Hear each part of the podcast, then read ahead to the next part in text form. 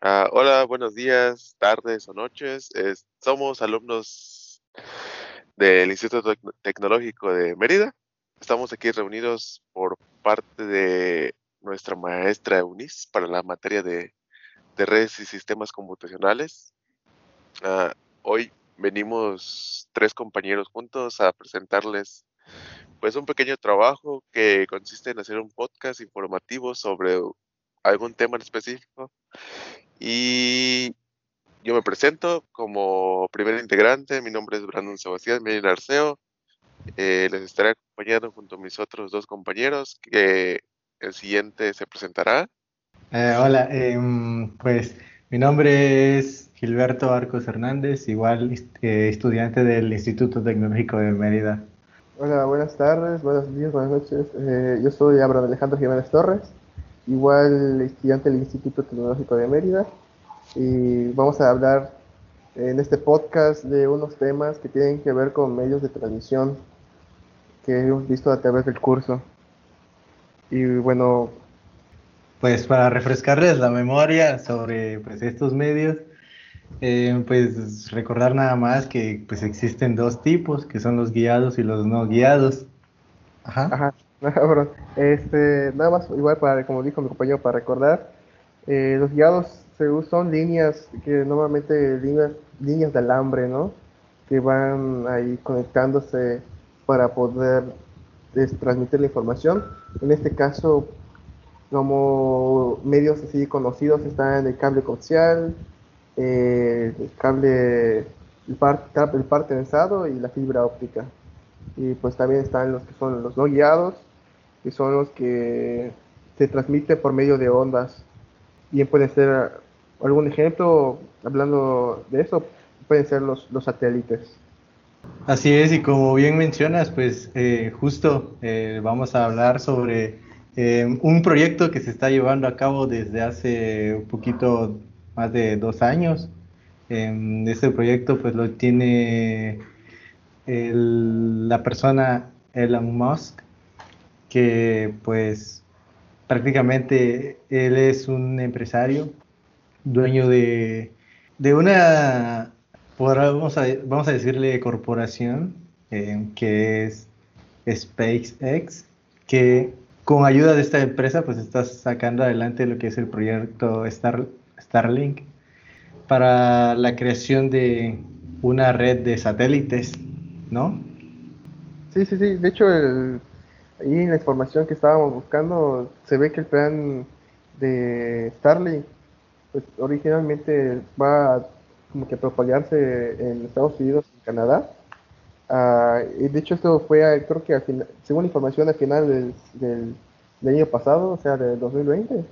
Y busca, Elon Musk busca que la cobertura sea a nivel global. O sea, que, los, que cualquier parte del mundo pues pueda eh, digamos que disfrutar de los beneficios que tiene Starlink. Ah, pues como me comentan, bueno, comentan, lo comentamos aquí entre todos, este, yo creo que esa iniciativa que está tomando esta persona, pues es algo que se ha visto durante varios años y no solo por esta compañía, sino que siento que en algún momento igual Google lo intentó, que específicamente es hablando sobre tratar de llevar el Internet por, pues por varios puntos de- del mundo en donde no hay cierto alcance por parte de este. Entonces, tiene un funcionamiento similar como el que hemos visto en Google, tal vez en algunas partes de México. en este caso, podría dar de ejemplo algunas plazas comerciales que se encuentran en Mérida, en donde había pu- puntos de acceso a Internet directamente proporcionados por Google. Pues que la verdad, o sea, yo siento que son muy desconocidos porque este, ya llegó al punto de que estos se han este, ido quitando poco a poco, por la misma razón de que mucha gente desconoce la información sobre este y no hay promoción. Sí, y es justo como comentas, porque ajá, cuánta gente pues desconoce que ah, existen estas, estos, modems eh, disponibles para todos, para que puedan conectarse y al que sea navegar eh, de manera gratuita. Pero pues como dices, no tiene mm, en esto, esta propaganda. Sí, de hecho algún, hay este, algunos proyectos que tienen más, digamos que propaganda o, o ¿cómo se llama? Medios para que la gente se entere. Por ejemplo, de Elon Musk creo que este proyecto Starlink no era tan conocido, sino que fue más conocido el cohete que lanzó al, al espacio que, que, este Internet que quiere sacar por vía satelital. ¿no? Pero creo que este igual va a ser como que una alternativa más para que las personas puedan conectarse. Eh, pero digamos que los puntos negativos o por lo que estoy viendo de este tipo de satélite, primero es como que es el precio, porque ahorita todavía no está, digamos que disponible. Tienes que haber una suscripción previa que son que de 99 dólares, o sea, aproximadamente unos 2 mil pesos. Y bueno, de, de, todos modos, aunque tú te inscribas, este, no define que puedas tener acceso. O sea, puede, puede ser que tú como, como cliente, o sea, como que pagas tu preinscripción, pero luego el satélite no va a la cobertura que tú tienes, ¿no? Pero de hecho el Elon Musk, para evitar así conflictos, igual tiene que puede, el dinero puede ser reembolsable. Y por ejemplo aquí en México se espera que su servicio sea a finales del siglo del 2021. Su precio va a ser el mismo de 99 dólares, ¿no? Su velocidad de conexión eh, que está proponiendo va a ser de 50 a 150 megabytes y con una baja latencia de 20 a 40 milisegundos. Y sí, y no solo es pues el, la renta mensual del servicio, sino que aparte pues también hay que eh, adquirir un equipo que incluyen dispositivos eh, para, para que puedas captar la señal, que esto tiene un costo aproximadamente de 500 dólares, entonces sí es una inversión un poco grande en, estos momentos, eh, pero yo siento que eso conforme pase el tiempo y pues se vaya dando a conocer, em, va a reducir su precio, que pues al final de cuentas eso es lo que se busca con este, este proyecto que están proponiendo. Ah, claro, este, pues como dicen, es, por el momento pues suena algo caro realmente, ya que pues como habíamos mencionado, pues necesita un kit de instalación para poder recibir la señal en la casa y poder este en sí tener una red de área local. Yo supongo que se debe a, a la introducción reciente que hay, porque pues obviamente pasa como cualquier producto en el mercado, mientras más demanda, pues muchas veces va bajando de precio este. Y pues como ahora solo está disponible en ciertos países como Estados Unidos, Canadá y hasta España, donde hay una prueba beta de este, este pues ni siquiera se asegura un servicio 100% confiable porque pues como se dice es una prueba beta y en algunos casos pues se llega a ir la señal o no es constante o la velocidad no es tan buena por el momento, claro.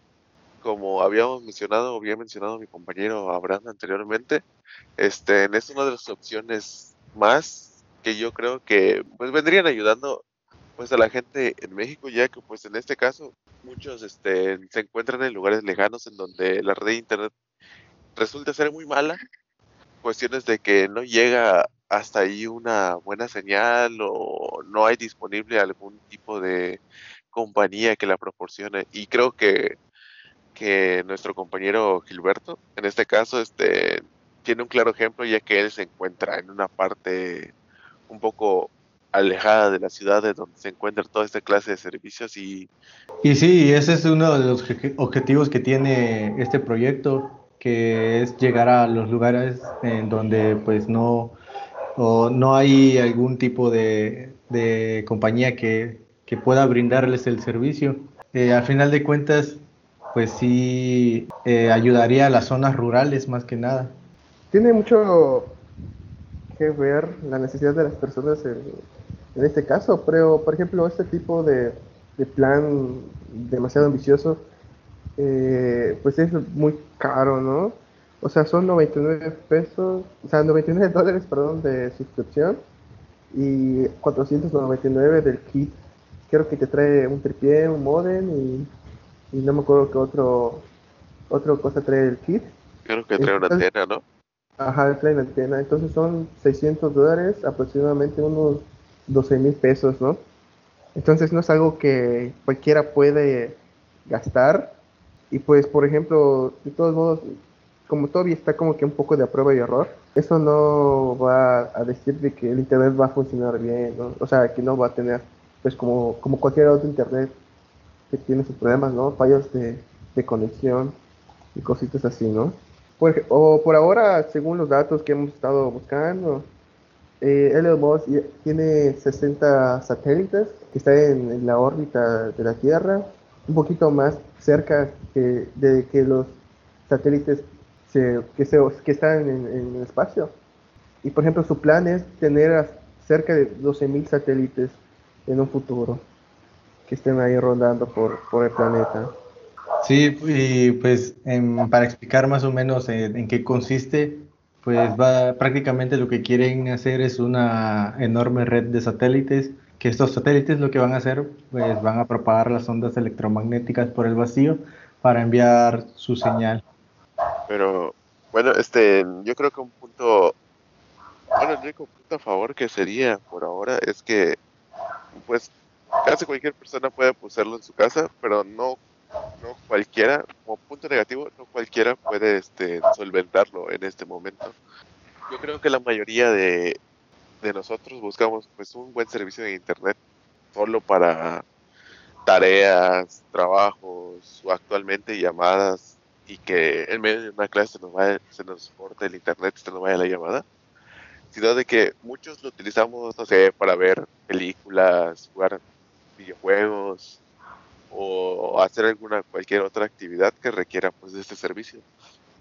Este, yo creo que hay muchas limitancias actuales también dentro de los internet, de las compañías de internet ya establecidas dentro de la ciudad y este también creo que una de las compañías que me parece que abusan un poco o no sé, desde el punto de perspectiva, porque pues algunos compañeros me comentan, es Telcel, que muchos usan el modem, creo que por vía satelital, ¿no? Gilberto, creo que tú lo usas.